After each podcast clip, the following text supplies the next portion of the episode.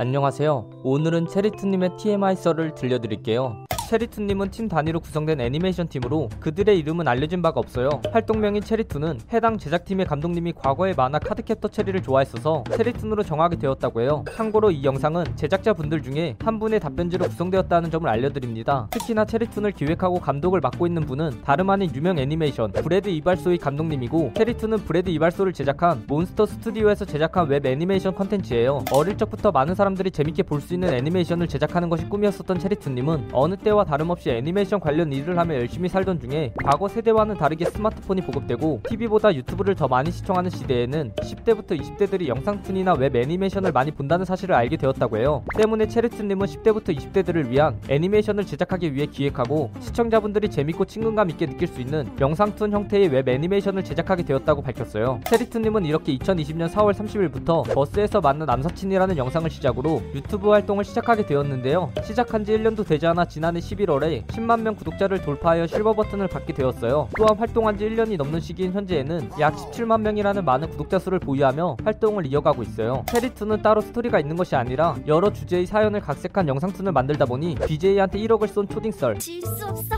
제일 많이 써서 그 녀석들 콧대를 눌러주지. 명을 무조건 많이 넣다 보니 1억이나 입력했고 명문 입학 취소한 엄마 썰.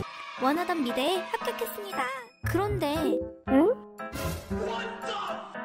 엄마가 상의도 없이 입학을 취소해버린 거예요. 학교에서 19금 영화를 보여준 선생님 썰 등 오늘은 자습이다. 동물 다큐멘터리 틀어줄 테니 조용히 보고 있어.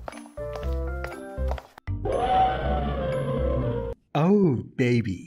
굉장히 다양하고 웃긴 에피소드를 다루고 소개하고 있어요. 음, 그렇다면 포비가 캥거루 옷을 입게 된 썰도 죄송합니다. 이렇게 각자 다른 사연을 소개하는 영상들만 만들지만 그 각각의 사연 툰 세계관과 체리툰의 주인공인 체리가 사는 세계관은 거의 동일해서 주인공이 남체리를 비롯해서 신언니, 남규리 등의 체리툰에 등장하는 캐릭터들은 각 다른 사연 영상들 속에서도 자주 등장하고 있어요. 그리고 이 캐릭터들과 세계관으로 스토리 라인을 구성하여 애니메이션을 제작해볼 생각이 없냐는 질문에 체리툰님은 아직은 제작할 생각이 없고 차후 제작 구상 중이라고 답하였어요. 체리툰 님은 지금까지 업로드한 회차 중에 가장 기억 남는 회차로 귀신이 집에서 심쿵한 썰을 선정하였는데요. 그 이유에 대해 이 썰은 체리가 주인공으로 나오는 에피소드로 친구인 썸이 아닌 썸을 타는 장면이 있는데 이 장면을 제작할 때 나 자신도 너무 재밌었다 라고 밝혔어요. 체리툰님은 어느 정도 채널이 성장하자 구독자 애칭을 만들어 볼까 생각하여 구독자들에게 댓글로 추천을 받은 체리니, 체블리, 앵두, 체리뽀, 체리러브 중 어떤 것을 구독자 애칭으로 하는 게 좋을지 투표를 하게 되었어요. 그 결과 앵두라는 애칭이 69%로 다른 후보에 비해 압도적인 결과로 1위를 차지하게 되었으나 앵두라는 애칭은 다른 유튜버가 이미 쓰고 있다 는 점 때문에 12%를 차지한 체리니가 체리툰 구독자 애칭으로 정해지게 되었어요.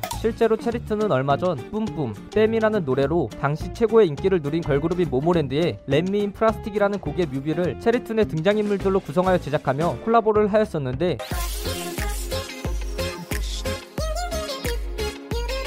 이 콜라보는 당시 영상툰을 통해 뮤직비디오를 제작한다는 신선함과 체리툰의 주인공인 체리의 상큼한 이미지가 걸그룹 이미지와 잘 어울려서 꽤나 성공한 콜라보로 평가받고 있어요. 이 밖에도 체리툰님은 추후에 또 다른 걸그룹과 콜라보할 수 있는 기회가 있다면 꼭 해보고 싶다는 의지를 보이기도 하였어요. 저 포비도 걸그룹과 콜라보가 자신 있습니다. 사랑합니다. 체리툰 내에서 가장 마음에 드는 캐릭터는 이라는 질문에 체리툰님은 체리툰의 등장인물이자 같은 반의 지우라는 여학생을 짝사랑하는 역할로 출연하여 결국 지우와 사귀게 된 서배수찬이라는 학생을 선정하였는데요. 그 이유에 대해서는 서배수 서배수찬은 엉뚱하고 귀여운 캐릭터라 기회가 된다면 서배수찬이 나오는 에피소드를 더 만들고 싶다라고 밝혔어요. 하지만 체리툰님과는 다르게 시청자들은 체리툰에서 가장 좋은 캐릭터로 86%가 주인공인 체리를 뽑았고 서배수찬은 1%를 차지하는데 그쳤다고 하네요. 대표적인 호불호 음식인 민트초코와 파인애플 피자를 좋아하시나요? 라는 질문에 체리툰은 민트초코는 시원해서 맛있지만 하지만 파인애플 피자는 너무 달아서 별로다 라고 말하며 민초파지만 파인애플 피자는 불호한다는 입장을 명확하게 밝혔어요. 체리툰님은 성격 유형 검사인 MBTI 검사 결과에 대해 ENFP, 즉 재기발랄한 활동가 유형이 나왔다고 해요. 이 유형은 전 세계 인구의 약 8%에 해당하고 한국에서는 약 4%에 해당하는 꽤나 적은 유형 중 하나로 도전적인 정신이 강하며 새로운 일을 시작할 때 엔돌핀이 뿜어져 나와 늘 다양한 계획을 세우는 유형이라고 설명할 수 있어요. 이러한 ENFP 유형을 갖고 있는 실존 인물로는 방탄소년단의 뷔님, 마마무님의 화사님 등이 있다고 하네요.